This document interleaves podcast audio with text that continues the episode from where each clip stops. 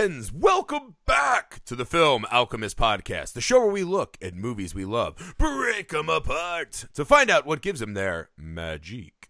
I'm your host, Josh Griffey, uh, joined again by my co host on this double feature extravaganza, Carmelita Vasquez? Valdez. Valdez! McCoy, god damn it. I had two two moments and I blew them both. God damn it. I've been called much worse. Well, I'm normally I wait it. till after the show to talk bad about people. No, I'm just kidding. I'm sorry. All right, Carmelita is rejoining us. This is our second half of the double feature.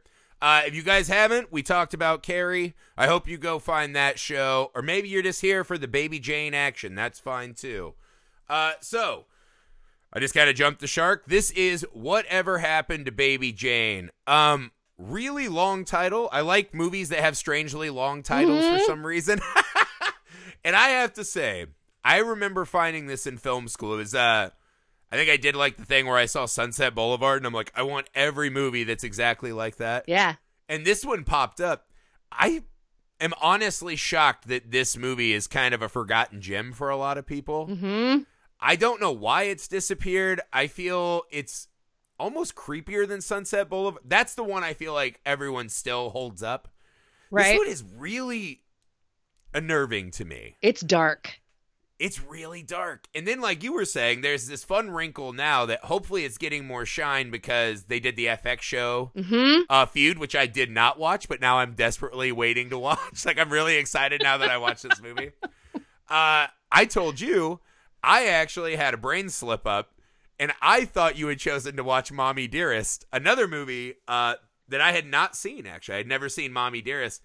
I watched that movie right about Joan Crawford's exploits with her daughter, allegedly. Um, and I I was questioning why you picked it. I was like, this movie is unrelentingly brutal and fucking depressing. And she's just sitting there like pouring cleaning chemicals on her kid and beating her. I was like, what do you say about Mommy Dearest except for goddamn she's a bad mom? what the fuck is going on? Yeah. yeah. So when I reread our messages and I was like, oh, thank you God, whatever happened to Baby Jane. Levity. It was like the little bit of levity I got in my Mommy Dearest watching. so I will toss it to you. Um, explain to me your love for uh, whatever happened to Baby Jane and why you thought this would be a great movie to talk about today. Oh yes. So I was I was trying to think I always try to think about when was I introduced to a film cuz a lot of times that kind of gets me thinking about what it was that drew me to it. And I think Right. if I remember correctly, I used to watch hours and hours of Turner Classic Movies back in the day Oh, before yeah. streaming when you would just like Mhm. put on the TV and you just get what you get. And Turner Classic Movies was one of those you could put that on and there's going to be something interesting. and so I, I remember seeing it like in bits and pieces and I was drawn to it because I was a fan of Bette um, Bette Davis, um, and I was familiar with Mommy Dearest. I wasn't that Right. familiar with Joan Crawford's actual films. I was more I was more familiar with Mommy Dearest because I grew up with Mommy Dearest. So So you're just like a movie where Bette Davis abuses Joan Yes! Crawford. I'm in. yes, I must say, having watched Mommy Dearest and then immediately watching uh, Baby Jane, I was kind of team Baby Jane, which I don't think is the intended result. it's not the intended result. Over the years, I've explored Joan Crawford's films, and so I have an appreciation for Joan Crawford, the actor, that I'm able to separate from Joan Crawford, the personal life train wreck. but this film, I think, is really interesting because it's really dark on paper. Like, I would challenge anyone who's never looked it up, like on Wikipedia, to Mhm. read the synopsis. On paper, this movie is dark. But because it's campy, there's this element of camp to it that makes it so watchable. And it's it's kind of unsettling, but it's also kind of funny in parts. Yeah, it's the it's the Edwin effect, right? Yes. The thing that does not belong in the movie, Absolutely. is really enjoyable in the film. Yes. You know, it's so strange because I was thinking as I was watching, I was like, you know, this is probably what should have happened in Joan Crawford's actual life. Not should have, like she should have been tied up. But I was like, as you watch Mommy Dearest, you can imagine her kid becoming Bette Davis and just being like, fuck you, you old piece of shit. Right. Until she married the Pepsi dude. Yeah, yeah. So I actually looked up because this is really funny because again, I was not I'm not wildly familiar with both of their works, right? Like I've seen the I do the thing like everyone else where you're like, all right, who's the actress? I gotta like bone up on the uh, filmographies. So I've done some of that, but I wasn't wildly familiar. Um I was looking up some trivia from this movie on IMDb. Ooh, hit me. There is some hilarious shit. Also, first off, I did not realize Bette Davis was the first actor or actress of all time to garner 10 Academy Award nominations. So that's cool. Yeah. Uh, this one I love, though. Bette Davis had a Coca Cola machine installed on set to deliberately provoke Joan Crawford, who was married to uh, the chairman of Pepsi. um, they actually, when she's imitating Joan Crawford's voice, hmm they actually use Joan Crawford's voice. What I read is that Joan Crawford's like, I'm not letting her do an impression of me on camera, which I'll actually get to because I think the camera or the the impression scene is really good. I try, God, what's the other one I read that was cracking me up? I'll find it later. But that Coca Cola machine, Yes. I fucking the Coca Cola, and you're not allowed to do impressions of me.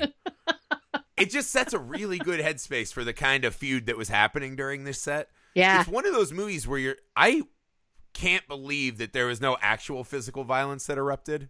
I know they were both old ladies at the point, but the vitriol and the hatred is real. It's palpable. so fucking real, especially Bette Davis, right?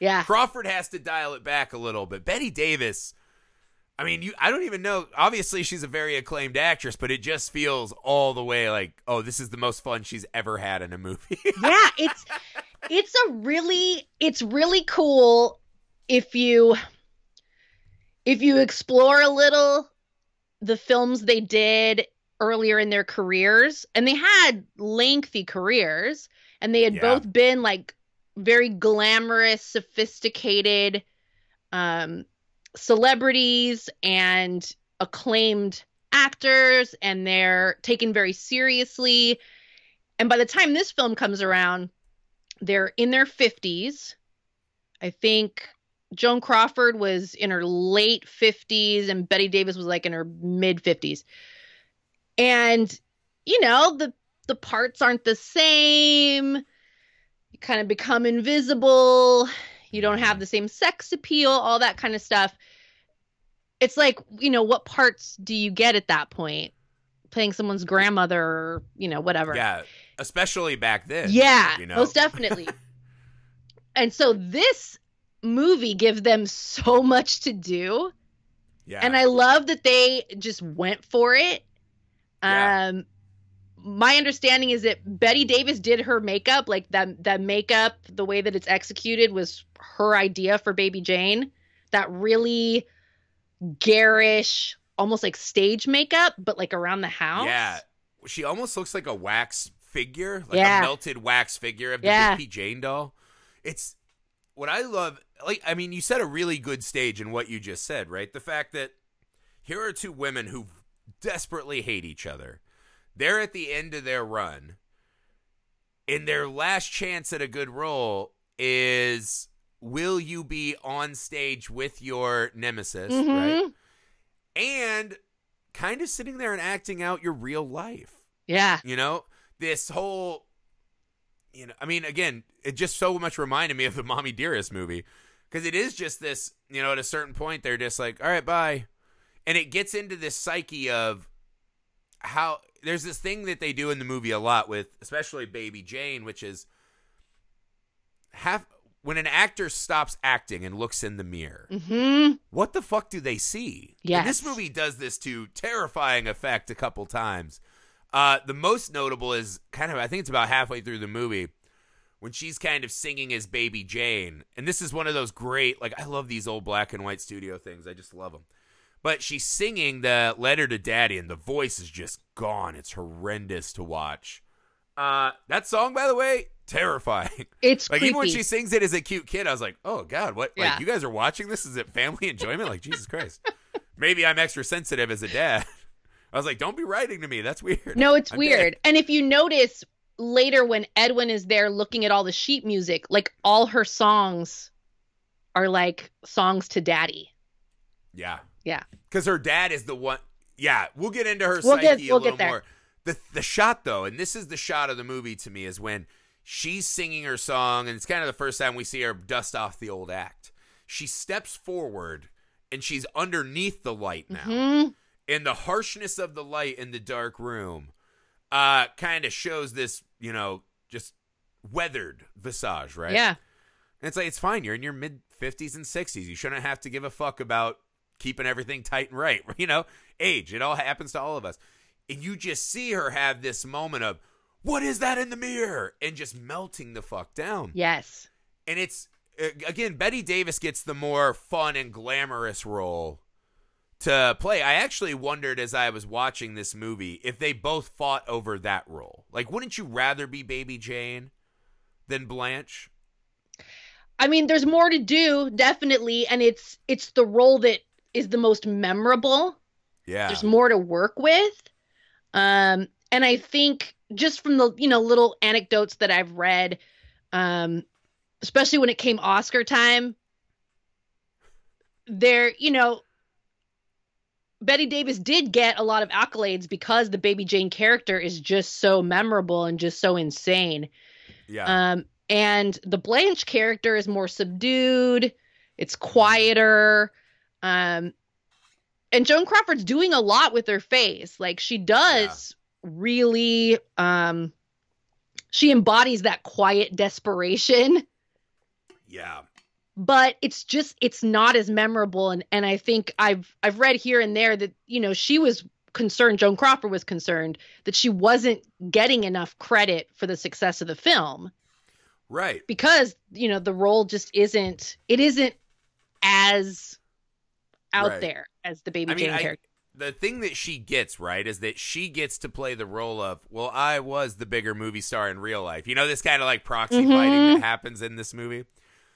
I think that there's some really fun stuff that Blanche does in this movie that I do think she doesn't get a lot of credit for, right? yeah Other than the screaming, kind of like, ah, you put a rat on my tray, right? Once Jane's like, oh, I'm just going to feed you rodents and your bird now. your pet bird Yeah, there's this terrifying descent. What I noticed in Joan Crawford's performance uh, this time viewing it that struck me is there's probably four or five moments where you, you, she could just end this.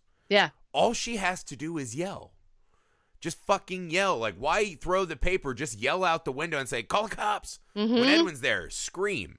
Right? You know, when uh baby Jane gets on the phone and does the impression of her with the doctor after kicking her in the face a bunch yeah scream scream like why as an actress why did you lose your voice and i think the way you phrased it the quiet desperation it's that and then there's this extra layer of it feels as if she's kind of complicit. She's allowing this to happen to Yes. her on this weird level.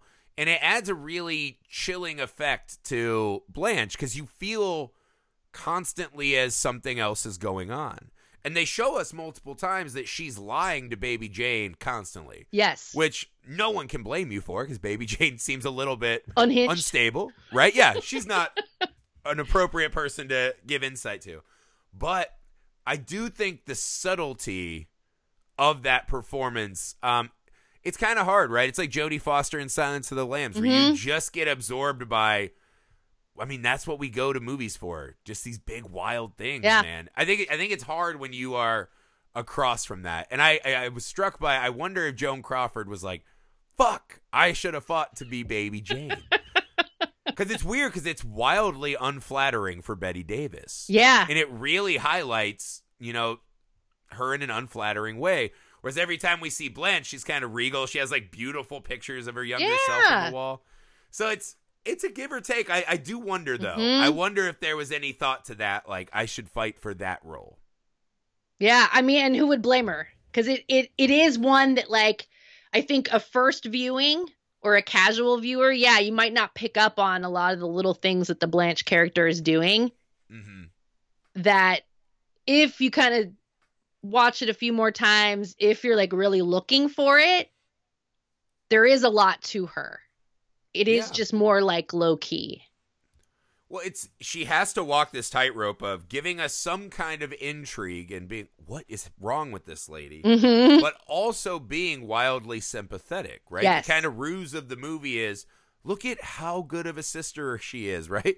She's taped to her own hand thing, but still she cares a little bit. And you're like, in my brain, I'm like, what the fuck? Like, just start handling this. Like, Jesus Christ. But it's really it's it's a subtle build to her kind of reveal. The ending's a whole other thing. Yeah. Um, what did you take of when you watch the opening scene? I find the opening of this movie to be really fascinating. It is. the so walk me through your first thoughts on uh actual baby Jane and the doll and the letters and daddy Yes. and the ice cream. Walk me through. There's a lot there. Whatever you want to dive into. So, and I, I, I haven't done a lot of research, so I don't, I don't know if this was intentional. I don't know if you're familiar with the musical Gypsy. The musical Gypsy. No, that's an Alex thing. Okay. Alex's mom is a musical theater teacher, so he knows the beginning reminds me of the musical Gypsy. The musical Gypsy is about these two sisters, and one of them is a child vaudeville star who's, you know, baby doll and preening and curtsying and cutesy, and the other sister is like the ugly duckling, the no talent in the wings. And it gives me a lot of those feelings, but this one takes it to uh, like you get it all distilled instead of needing a two hour movie to do it it's all distilled in this one scene it's one sequence and you see that you know i love that baby jane little baby jane she's in her little ringlets and her little sweet dress and it's all white and pastels. And they've got this doll this representation of how perfect she is. Insanely creepy. oh yes totally creepy. And she's So the apple of her father's eye and Yeah. and you notice that the the mother and Blanche, young Blanche, are in the wings of the theater, and they're kind of in drab colors. Yeah. They're out of sight. Um, Well, Blanche's just hair. imagine that. They don't have seats. Yeah, they don't have seats. They're just standing. That's there. a visual cue right away to what the fuck is happening in this. Like Absolutely. they've seen this act how many times, right? Oh, Like, why are they forced to stand in the wings? yeah it's crazy and and so one of the things i love is that you know as they're making their way out of the theater and little baby jane wants ice cream and everyone's kowtowing to this child because she's the family meal ticket yeah. and well, thi- this is the great moment, right? See, that part is brilliant because on the stage, remember when the dad went out and she like missed her cue, Mhm. right? Like his moment to like link with her, she kind of blew it off. Like I'm still the star. She's spinning around, and you can see the dad like that little piece of shit. But then he goes to the piano and gets back, and the moment I love, right, is when they go outside and she's like, "I want fucking ice cream now," and he's just like, "All right, all right," trying to be cool because he knows this is bad for business. yeah And then he's like, uh, you know, well, okay, you and your sister can get ice cream. And she's trying to be cool, Blanche. She's like, you know what, I'm good. He's like, what are you doing? And he snaps on her in an instant. It's I I am obsessed with this era of filmmaking. I just feel like there was a lot more precision in script writing, right? Mm, That moment is so scalpel sharp yes and it expands such a wound that we can fucking fill with so much of what the kind of pathology of this family is. I I love those moments, and this movie is loaded with them. But it also shows because it's this cool moment that shows you too, right? The dad is hurt, and the dad Mhm. you can imagine the wife, right? Like, oh, he only likes the daughter. They probably work together all the time. Yep She has to be pampered. I can't parent that. Like, you can't parent baby Jane right right? You can't respect the dad for what he's doing. Uh, Blanche is always getting screamed at because she's not the talent. It's just so. But what I like about it too is it it sets up this neuroses uh baby Jane down the road really Mhm. well. Well, and two, at, at after that outburst, and the father yells at Blanche, Mhm. then the mother steps in and says, you know, someday I hope that you'll be I, I'm paraphrasing, I don't remember the Oh, exact yeah. line. I hope that Yeah, you'll be it- you'll be Once all the spotlight's on you, Yes, I hope kinder you'll be to them. kinder. Yeah, kinder to them than they are with you. This got back to me because this is. I'm so glad you brought that up. I totally forgot about it. But this is a moment I think is wildly important to the Joan Crawford arc we were talking about. Mhm. So in that moment, because there's this wild disconnect with me that I didn't piece together till near the end of the movie, when Blanche, one, the fact that the mom said, "I hope you'll be kinder to them," right? It's the fact that she's just that kind of decent lady Yeah. in this circumstance is strange. But when Blanche says, "Oh, I'll never forget," it's like a dun dun dun. Yeah. And we cut to the rest of the movie. Joan Crawford's being so genial Mhm. Even as it's getting worse and worse, she's like, I don't want to tell baby Jane I'm trying to put her in an asylum. I don't want to tell her I'm selling the house out from Yep. under her. Um, she's afraid, but also kind of like tiptoeing around these issues, right? I that threw me for a loop, right? Yeah. because she was so mad. It took me. It was something that started nagging me about halfway through the movie. As I'm like, where was that fire, and why did she forget? Yeah. What did that moment do for you as you were watching the movie? It's especially now with repeat viewings, like I zeroed in on that because it's I think it's it sets up for Blanche the push and pull that she's going to have the rest of her life. Yeah. and so you know she she's uh, she's keenly aware that baby jane is the pampered star and that she's the second class citizen. Hmm um and she's been tasked by her mother to be the kinder one. Um and so i i think it's it's something that she struggles with and you see her kind of go back and forth. Like there's moments there's a moment later in the film where she is confronting baby jane about why are you making me afraid to eat and um Right. Right. you know what's up with the phone and she's she's questioning her she's challenging her for once and she and she is accusing her like why are you being like this to me and baby jane's like being like what and it's like she can't even verbalize it like the anger is there but it's Right. like she won't give she won't fully give into it and i think it's you know it's not till we get further down that we find out that they've had this this weird tit for tat where they've taken turns depending on each other hmm and they and she i think always goes back to that oh, i'm going to be nicer to them than they were to me but there's all this passive aggressive like Yeah. weird shit going on I think that's the thing I latched onto is it's that movie where I'm waiting for the catharsis, right? Where Mhm. I'm like, fucking scream, yell at her, give it to her. Like, Yeah. What are you doing, right? You said you'd never forget. Be angry. And the the thing they do that is clever, right, is they they swing it back where we know that Blanche was obviously this the biggest movie star, right? And Baby Jane was not, right? We watch her bomb and they're like, we got to get rid of this fucking dead weight, whatever. Yeah. Then we see a car crash happens, and next thing you know, they've debilitated Blanche, right? Now she's Mhm. in a wheelchair, she's crippled and paralyzed. So it's a clever trick because there is this level of now Blanche is afraid, right? Both physically and she is. It's very important that she has someone who can actually take care of her. yeah As you go through the movie, though, I think this is one of the things that I would give Joan Crawford immense credit for is the longer you watch into this movie, you can imagine there's some part of her that loves yes that baby Jane has to fucking bring her her food.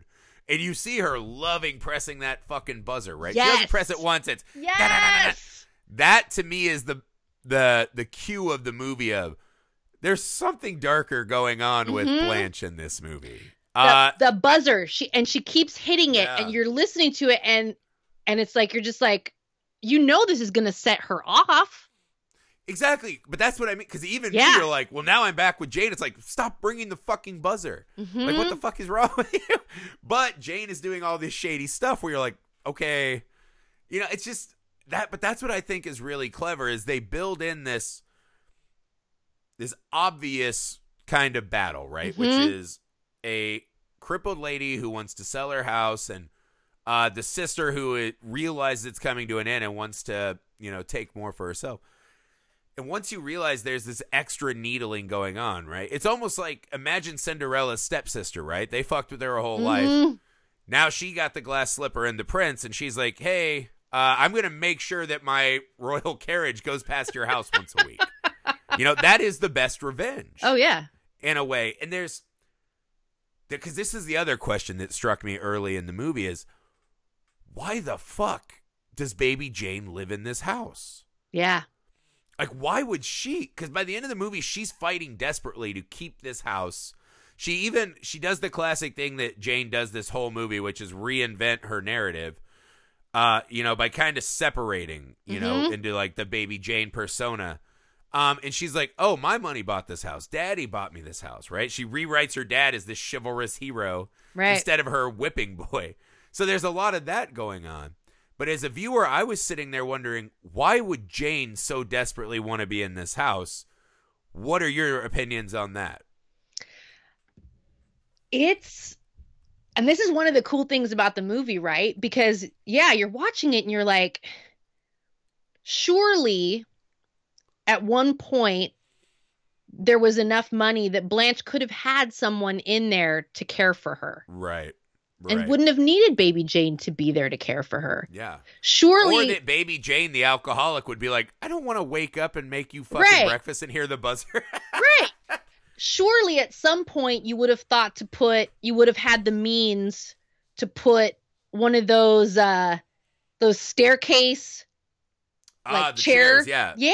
Yeah. Like there's a lot of things that they could do to make this situation so that baby Jane isn't her direct caregiver. Yeah. But baby Jane is I mean she's there. And I think it's it's towards the end of the movie once the walls start closing in and Jane realizes that the jig is up, she's going to get caught, they're going to know what she did. There's like a switch. And she comes to Blanche and she's like pleading with Blanche, Blanche, tell me Oh, what man, to do. What do I Yeah. do? And it's like at that moment that we see that even though Jane resents having to take care of Blanche, she also needs Blanche. And it's Yeah. like they've created this situation where they depend on each other. Yeah. Yeah, no, that that scene when she comes to Blanche, it's just because she's doing this like meltdown on the stairs, like, what am I gonna do? Mm-hmm. She runs to her sister who's tied up near death, duct Yeah. tape on the mouth. And it's just like, but it's so haunting the way she's, you know, Elvira made me do it. Like, I would never do that. I'm good, Elvira. It's like telling that to a person that she has bound and gagged. Yeah. It's the the falling apart. I think that's the scariest part, right? Is they're they're both scary characters, kind of in different ways. Which is, Baby Jane feels, you know, like her development was so arrested, and she could never escape the this false premise that she was more. And when constantly confronted with the fact that she was not more, and she's not, the spotlight has no need for her. Mm-hmm. She becomes an alcoholic, and by clinging close enough to her sister, she still can get a shot. There's the line I love, which is, um, you know, her dad, as she's singing horribly, is like, "Daddy said I could never lose my talent, right? You can lose everything else, but you'll never lose Yeah. your talent." And I think that kind of naive, hope springs eternal mentality is very important to Baby Jane, and is what's kept her in this fucking arrested state. Like even when Yeah. she meets Edwin, she's like, "I want to redo my act the same as it was."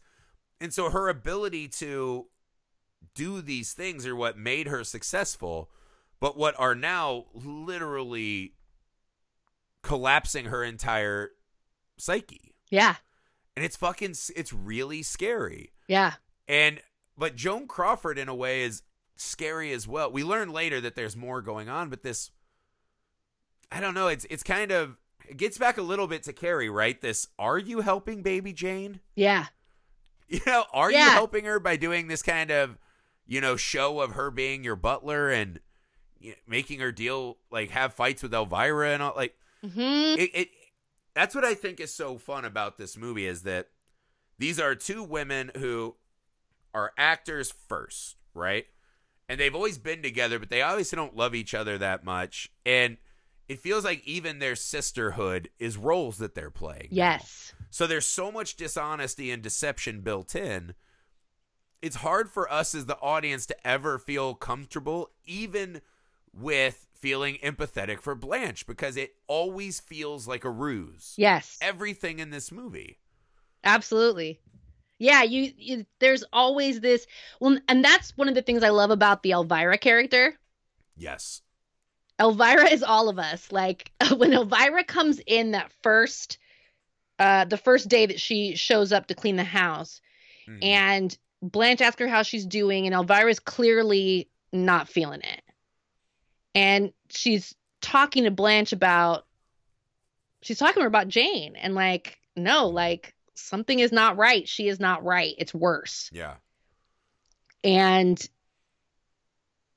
it's and you can kind of see that she's kind of disturbed and she's and she's kind of disturbed by how blanche is unwilling or unable to face facts and take action Right. Like Right. you can see it all in her face that she is just like i do not understand i do Well, not Elvira is a no nonsense character, yes right? yes And every other character is just all nonsense, right? Mhm. Even Edwin is just all a ruse, right? He's this pompous, like, look at me, I'm the.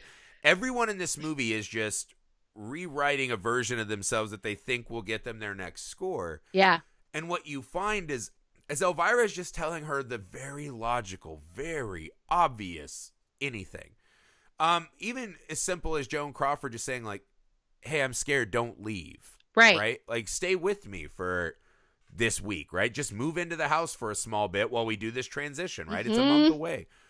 It's so obvious that we know it's obvious that then this duplicitous house, right? We're just like, what the fuck is happening? yeah And but I think that there's this part of Blanche too that that the subtle part of her descent is not only that she is also kind of a role, but I do think she has to take a little ownership over creating this monster, yes right? Giving her sister false hope for movies and laughing as her films are only released foreign or not Mhm. released and bring me my fucking food and later we find out even more. But so I think that's the part I like is that this isn't just a damsel in distress in a you know ivory tower. This is this is getting to the very nature of how we value ourselves and yep do we really love people around or are they all just kind of props in our our play? It's there's just so much going on constantly. There's a lot of film. gray area. Yeah. So Yeah. much gray in this movie. I mean, it's a great because even the the cutaways that I thought were strange. I'm like, why are they doing the neighbors so much? Mm. Right? But it's also because I think there's a moment when she comes in and she's like, "Mom, you look like you had a fight." And she's like, "I don't know that I didn't," and she's furious. But then her daughter's like, "Come on, chill out," and she's like, "You're right, okay." And I think it's a moment for us to just be in a normal house. Yeah. Like, this is how human beings interact, right? In a family. And then we cut to this, you know, house of terror next door. And we just realize we're it's hard for people watching movies to understand this life. Um, you live in California. I lived in Los Angeles for over a decade, right? I knew a lot of people that wanted to be actors and this and that. And one of the things that becomes exhausting about LA is everyone's on the verge of making it. Everyone's Right. on the hustle and the take. I miss it now that I'm in Indiana. I miss this. Everyone's like striving for a greater purpose, but it's also really obnoxious. And I had friends that were really successful, and you hear people be like, "Oh, you know this guy," and their wheels are spinning. Like, how can I use you to get to this guy I don't know to get what I want? Right. And that kind of unsure footing is just exhausting. But again, I worry about because they use the motif of the doll too, right? That Mhm. when the doll's face is broken, it's just a hollow, empty space inside, and it's all just facade.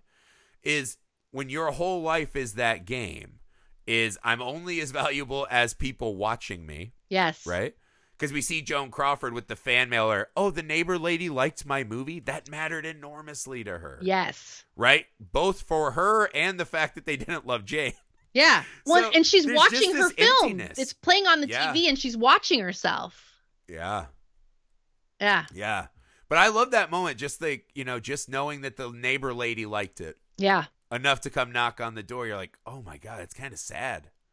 Yeah. It's kind of sad, right? I mean, that's what I think is fun is that you get the feeling that I don't know who either of these women are by the end of the movie. Yeah. Well, and they don't either. Yeah, I'm like, are they just actual baby Jane and who's Blanche by the end? I was like, is it the kid Blanche? Is it the movie star Blanche? The genial sister? Like, she's a little more gray area. Baby Yeah. Jane, you're like, oh, she's just gone. She's Well, fucking gone. I think one of the one of my favorite moments is at the end when Blanche comes clean okay, about the are- accident. you're talking about on the beach, right? yes, on the beach. All right. Let's let me pause this and ask you a specific question. Okay, please do. Do you like that ending? Do you like that beat in this story? You know, in earlier other times that I've watched this, I've questioned, is this the best way for this to play out? Right. But this time, and and some of my most recent watches, thinking about the dynamic between the two of them and thinking about all that gray area and the tit for tat between these two sisters, Mhm. I actually really like it. And I I like as she's she's telling the story of what happened that night. And she says, I crippled myself. Yeah. And for once Ooh, she's that is a good line. matter of fact like it's that's like a literal truth Mhm. she crashed the car and caused herself to be injured and paraplegic but she also like she continues to cripple herself by perpetuating this relationship with her sister Right. Well, it's the weird. It's kind of a cyclical thing, right? Yeah. She crippled herself and crippled her sister. Completely Yes. broke her sister's psyche. Who that now she has to rely on. There's kind of this Frankenstein, like I Mhm. created the monster that's destroying me moment. yep What I dig about it, she has this line I adore, which is, uh, "You weren't ugly before. Yeah. I even did that to you." Right? Which is yeah you were a, a vapid piece of shit, right? Maybe really rude. You thought you were better. We found out she was punching set security guards and, you know, Right. maybe had a drinking problem. But I love that you weren't ugly before, right? And it, you get the feeling she's not talking about, you Her know, the look and the makeup. It's she's she's a twisted being inside now. Yeah. After that moment, she lost everything, right? That Blanche's wild success at least gave her something to anchor her to reality. And so I do think, and it explains a lot throughout the rest of the movie, right? Mhm. That every time she wants to scream and it feels like she's choking it back because she doesn't want to admit out loud that she's not the morally superior sister. yes I, I think I'm with you because I was watching it today and I was like, that feels like one of those just we need something shocking for the end, right? Like we don't want to throw Joan off a bridge. We don't want to, you know, see her dead. We need to give her something, so let's twist it up. But then the more I've sat with it, I think it has really fun ripple effects back throughout it does the the rest of the story we've Yeah. seen. Yeah, that's a wild moment because that just felt when she said it, I had forgotten that was a thing. yeah I hadn't seen this probably in like 15 years. I was like, what the fuck? I was like, she did it. Because I was like, how bad are these crime scene investigators? But then you're like, oh, she crawled up. Okay, the doll was broken. I, right I, I, I've settled on. I like it a lot more. Right. The more Yeah. I sat with it today, I was like, that's actually pretty clever. And again, I like the playing to. I think a movie like this doesn't work if we just know that Joan Crawford is squeaky clean. yeah Like she's the saintly sister who became famous, kept trying to give her sister a chance. Her sister crippled her, and then look at her; she's still trying to be good. right nobody wants I that Yeah, it's it's not a fun. Then it's just like a torturous movie. yes You know, it reminds me. There's this movie I watched. It's called An American Crime. I think it's Kathleen Keener is a. Mm. It actually took place in Indiana. It's a real story, and uh, she had these adopted kids, and you know, just went ape shit. And so Ellen Page plays her daughter, and essentially Kathleen Keener to punish her like ties her up in the basement, lets Ooh. local boys have runs at her. Oh no. And it's one of these where I'm watching it and I'm like, these are good actors, but what the fuck? Right. like, Right. you know, there's no kind of like, well, these are equally morally ambiguous characters. It's just hard to watch at times, right? And I think this movie has that. That, and again, I think it's a waste of an actress like Joan Crawford to not give her something to do. Yeah. You don't need Joan Crawford to just go, oh, yeah. Yeah. Like you gotta, you gotta have something there. I don't know, and it, it's it's also it's a nice tie back. I think you've completely sold me on it now because I like the tie back to the angry. I'll never forget yeah. right? But then all she tried to do was forget. hmm Oh man, I dig it. I dig it more now. Well, and, and and when you get to that point, and if you think back on the movie, there's there's a couple of times where she brings up like, "There's something I want to tell you," and the first couple Oh times you God, see it, yeah, you might be right. thinking it's just about the asylum, but it's not just about the asylum. Holy shit, yeah. and you get like and a couple of times like the accident gets mentioned and baby jane shuts it down and blanche doesn't press because blanche isn't ready to own it yet Right. but she gets close a couple of times wow. And so finally at the end she finally lets it out Razor sharp script. Razor oh sharp. so That's good I never thought of that. That's really cool. I'm gonna have to rewatch it again and see those scenes. and i think the other cool thing about it too which because it's out of baby jane's mouth is kind of creepy but like if you think about it a little more it's actually like kind of heartbreaking when baby jane says you mean we could have been friends Oh, okay. That part fucking murdered me. Because one, yes you probably couldn't have, right? But she is just in this tumultuous sea of mm-hmm. crimes, right? Like these are full on murder crimes, right? Like she's Yeah. in big trouble. And there's just this it's the weird thing that in saying that Blanche fulfills her oath to her mom, not in the cynical way of I'll never forget, but she actually gives her sister one moment. She gives her that kind of life raft moment. Yeah.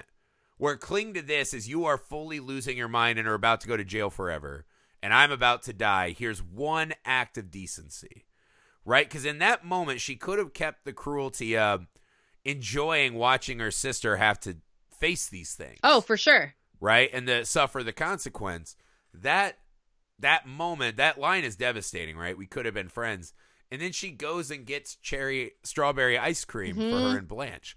And you get the sense that she ordered the strawberries because that's what she thinks blanche would like. Yeah. Right? Because she does that i don't know what kind of flavor i want. It's like come on. Everyone knows what flavor they want. Yeah. And it's it's just this fucking ultimately gut wrenching moment of her, and the part that really seals it is when she is just they surrounded by people, right? And the cops are Mhm. telling her, and she just kind of starts dancing. yeah Just falls back into the baby Jane uh, Yeah. defensive shell, right? Of I'll just do my act. so carrie we had spinning we had Yeah. we had spinning in carrie so this film we have spinning too we have Two. earlier yeah two Yeah. earlier you've got Blanche spinning in her wheelchair. she's freaked out. She's like doesn't know what to do. She's hysterical. All that fear and whatever else she's feeling, which she hasn't eaten, and it's just bad, bad news. And then at the end, you have baby Jane twirling, dancing, and she's she has this moment of just happiness. She's Yeah, see, I wonder and- what that moment is. Yeah, like, could she actually be feeling happiness, or is this just like a I need to vacate the headspace? Yeah, and Jane Hudson is gone, and now it's just baby Jane. Yeah. Right? Now she's just like a Batman villain. She's just this hollow void of crime that'll be in an asylum. but Blanche's spin is so much more fascinating at the point of the movie because it's just this the futility of the gesture. Mhm. She has so much going on and she can't do anything. And it hits at that moment where it's like you still have things you can do. Your windows are always open yeah, you can go down those stairs, right? The fact that she never goes down the stairs, I think, is important too.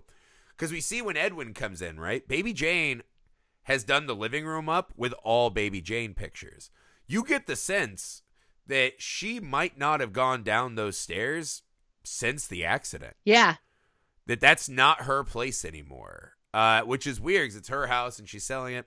So there's just so much impotence in the Mhm. the Blanche, you know, kind of struggle at this point that it's so fucking frustrating to watch. Yeah. Like even when Edwin's in the house, it's like when Blanche goes to get tea, start fucking screaming.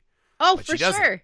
It's so, and I think that's kind of the cool when you have two actresses of this caliber and you still believe in them to give you that one last great Mhm. moment. You just let them. And I, again, I, I'm with you. I love the fact that it's just you end the movie and you're like, oh God, they're all just kind of not great, right? There's no, there's no clear cut truth because think about your own life, right? And I think of this in mind. There's, I don't know a villain, right? But I know a Right. lot of people that have done shitty things Sure. and I'll still be friends with, and they'll hurt me again and keep doing shitty things. And I know a lot of people probably feel that way about me. and it's just that's kind of how we all are. And what I like is that you do this kind of kabuki theater version of it with this movie.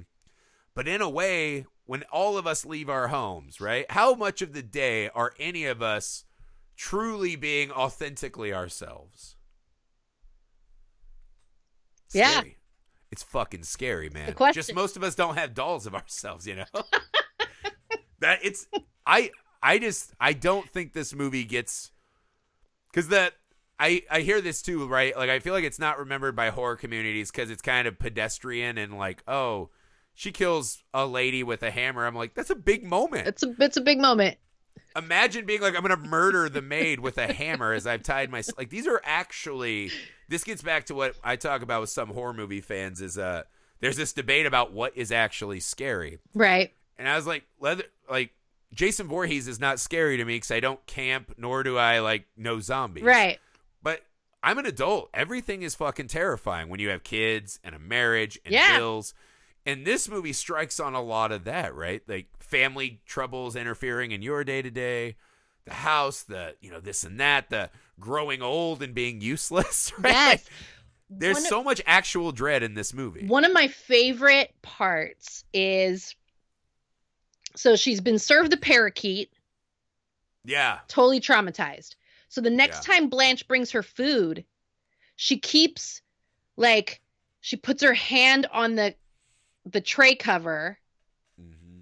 and and taking it off and and she can't bring herself to uncover it. She's scared to eat. She's Yeah. scared of what's there. Blanche has managed to make her afraid to eat.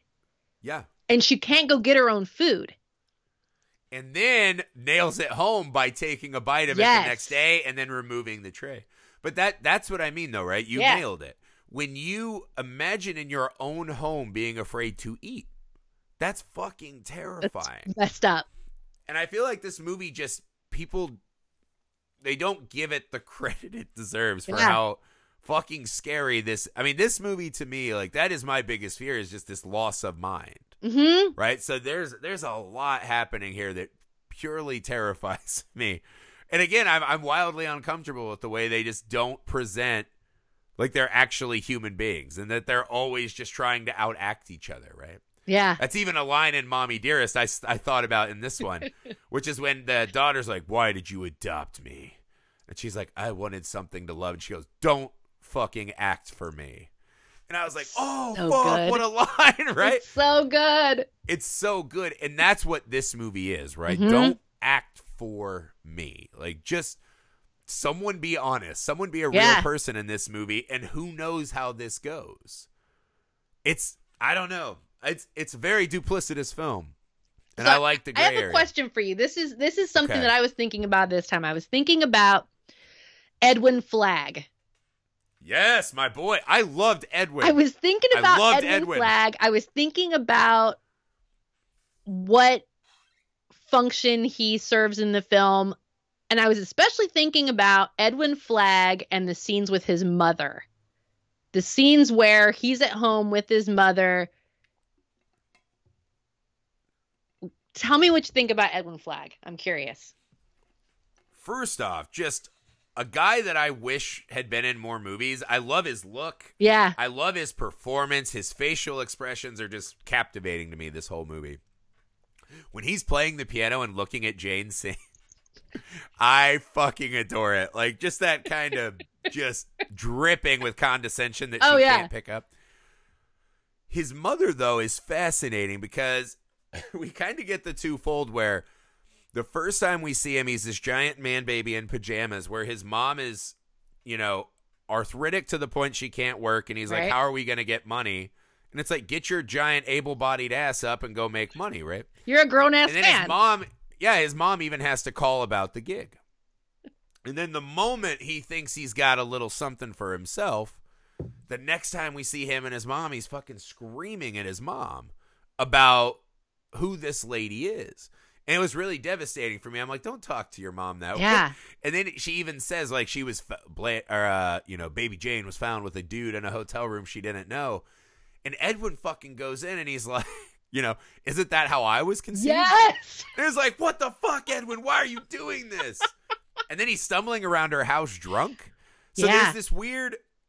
It shows again to a lesser degree the damage of people pretending to be what they're not. Yes. Because they're kind of this in between of the Hudsons and the neighbors, hmm where they function very much like a real family, but are dysfunctional, and the dysfunction springs from, you know, being facetious about what you're doing, Yeah. right, and who you are and your import. Yeah.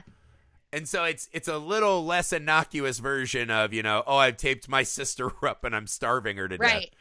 Well, yeah. But it's still it's a similar trajectory. It is. One of the things that really struck me this time around was that, you know, it's clear when Edwin's in the house and he's with baby Jane, he, you know, behind her back, he's making all these faces. It's clear Mhm. he's not under any delusion about who baby Jane is. This is a paycheck. yeah, He's going to tell her whatever she wants to hear. He wants to get paid up front. He's not actually trying to be friends with this woman. But It's he weird has though because they play it a little bit, and I don't know if you got this. They play it a little bit like he's willing to do the boyfriend thing. if he has to. yeah, right. That part I, was like, ooh, that's cringy, Edwin. and he he lets his mother believe that's what's happening Oh my god, I didn't even think about that. Think right, because he's like, we're going on date. yes Uh, He- Edwin, you scum. he's letting his mother believe that because it clearly bothers her right. Holy shit. it clearly bothers her that he could have interest or intentions with Right. this woman so she's kind of happy mom who's supporting her son and then they fight about it when it he might get his chance yeah and then she'll become old and forgotten. yeah There's a lot going on. there's a lot going on the scene with Edwin that cracks me the fuck up is when he gets his baby Jane doll and he has this face of like, "Oh, thank you." and he has to pretend to care. But then when he sets her in the chair and he goes riding around with the like wrap on his head, oh my yeah I was like, there's something about Edwin that is also kind of very repressed and sick of Yes. being this because he talks constantly about how he was English and his dad was nobility mm-hmm his dad was an artist. And in this moment, he's just kind of like, nah, I'm just drunk and fucking around. And I love the way he just kind of casually throws about the baby Jane doll and then Jane herself when he goes upstairs. yeah And I think you get the sense that Edwin might be done forever with show business after this. he might be Or this will be his I can write the tell all book and he'll just be the new like baby Huey Jane, you know what I mean? yeah it could go either way Yeah, that's actually really funny you mentioned that. The Edwin and his mom, there's a lot going on in those scenes. There's a lot going on in those scenes. And in, in previous viewings, I was always kind of like, does the movie need this? And I don't know if Because it does. so funny too. Like all those scenes are played for comedic Yeah. And this is something I struggle with because I'm not a huge fan of horrors and not horrors, but you know what I mean? horror and thrillers. Right. Just a clarification for our, our audience. uh that stop the pressure cooker to do jokes. Right. Right? Like that's just once I'm in the mystery, like I want to see what Blanche is going through and how baby Jane's going to kill and keep hiding it. the interjection of Edwin becoming more comical as the movie goes on Yeah. feels like such a weird choice, but I think what it does too is it lays bare the absurdity of these artist types. Yeah. Like Baby Jane letting him in period after Blanche says you sh- it might be Edwin. Yeah. The fact that she is so fucking deluded that she's like I can perform my way out of this trouble I think is an important moment Yeah. right? I, I don't know. It's one of those weird moments where, as, as it gets more comedic, I don't think it really takes away from. It almost actually increases the drama, right? Because Yeah. we're like, fuck, now someone's in there that's going to find the crimes, Yes. even as it's a big drunken buffoon. yes. yeah, that's a that's a really weird. I guess I didn't. I guess I never put enough stock in what Edwin's doing And for what he's movie. doing. Well, and as I just have always liked the performance, but I never thought about it past that. past the function. Well, and as you're talking, what comes to mind is that like the juxtaposition between Elvira and him. Yeah. Jane is doing everything she possibly can to get Elvira out of the house because Elvira is Elvira is what you see is what you get. She's a rational, A normal adult person. practical, well-adjusted person who sure. sniffs out that something's not right here. Edwin, on the other hand, is I mean, he's got his own little flights of fancy going on. He's got his own weird fake thing. And so oh, for sure. Baby Jane's willing to let him in, and she's thinking they can even be friends. And that is part of what opens the door for this whole thing to come out. And there's almost even more than friends, but like he's she sees him as almost a sycophant, right? Yeah. Where because he keeps stroking her ego and I wish Mhm. daddy was here. I love this. There's the great scene, and this might be the best summary of kind of the artist Hollywood thing that they're trying to do. When her and Edwin are having their conversation, but they're talking past each other, Yes. which is, oh, well, I know because I used to do this and this. And then he's like, but my father. Yes. You know, and like they're talking kind of about the same things, but never through the conversations not they don't meld because they're constantly just giving their own like from my point of view. right. And that but see that's what I mean. That's one of those subtle it's cringy. You're like, "Oh god, it's so gross and uncomfortable." Yeah. But it does that kind of scene is not going to get enough credit as it should. But those scenes laid out constantly as we are trapped in this house like Blanche really become overwhelming by the end. I think one of the most jarring things in the movie is when you're at the beach and you're just like, "Oh, thank God. Like I can breathe again." Yeah. You know what I mean? Yeah. Open space. Yeah.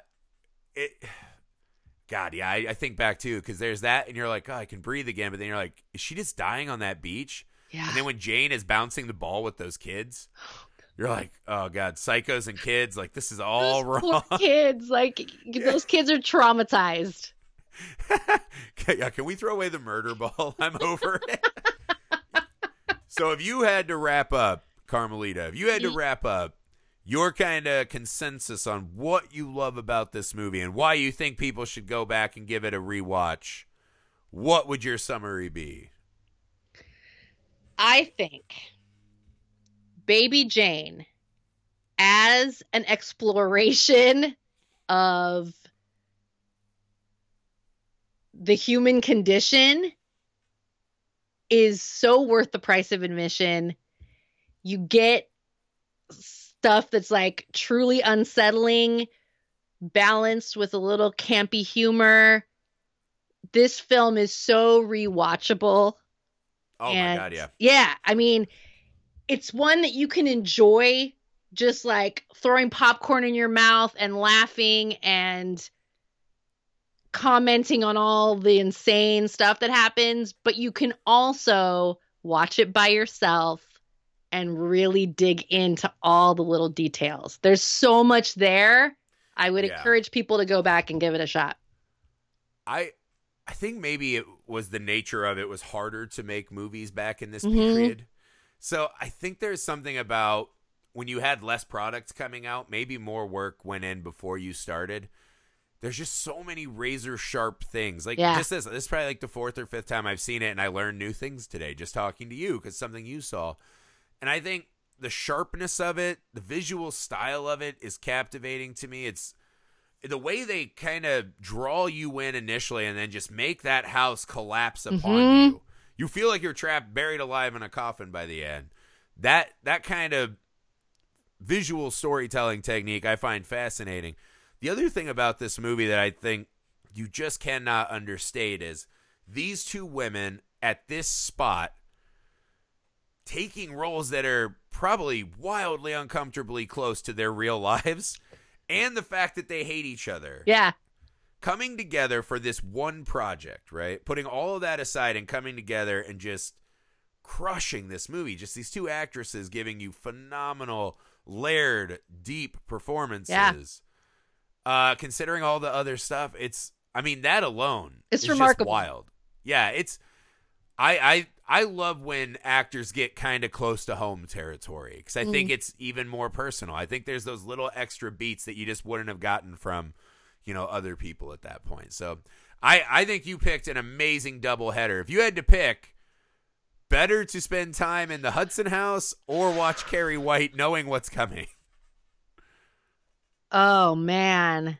As far as rewatchability, which one hurts more when you rewatch it? Oh, I mean rewatchability. Oh gosh. I think they're both high on my list after this. Yeah, I mean they are. It just But depends on what I'm- mood you're in. It's weird because I actually think I'm gonna go Baby Jane because Carrie is so brutal. Yeah. I think the movie is better on a rewatch than even a first watch because that, you know, hour to an hour 20 is so fucking devastating and uncomfortable. Yeah. And this one's kind of a fun, it's almost a who done it with only two people. Yeah. And you kind of know who done it the whole time, right? So it's a it's more of a you done it than, than who's it who does it at the end. I don't know. I I think you picked a phenomenal double feature. I'm glad it was enjoyable for you. And you made me watch Mommy Dearest on accident. And you love me this, which is yeah, my kids will benefit from me. is to get My kids will watching. benefit from me watching that movie because I've been on extra good behavior today. You're like, Like I do love you, boys. Yeah, I will never hit my kids with wire hangers now. Off the table, yeah. well, thank you so much, Carmelita, for joining us. I hope you'll come back soon. I'd love it. It was a delight. All right, guys, as always, thank you for listening. If you can leave us a rating and review wherever you find the pod, please do. You can find us on YouTube as well at Nerd Alchemist. That's plural with an S at the end. Um, if you could take the time, share this pod with one of your movie loving friends. That's a really good way for us to spread the show. We appreciate all the work you've been doing. We see it. We appreciate it. Um, Alex will be back with me next Thursday for Home for the Holidays, a truly terrifying uh, dinner experience uh, with your Chicagoan families. So once again, I just want to thank Carmelita. Thank you. So I don't know what I was waiting for there. I gave you like a respond to me now. No. uh, I hope you had fun. I had a great time. We'll make her come back soon uh, with another awesome double feature. Oh, For this Film was awesome. Thanks. Hell yeah. For the Film Alchemist, I'm Josh Griffey. Bye. And she's baby Jane Hudson. No, I'm just kidding. I've written a letter to Daddy. That's it. Show's over. It's too scary now.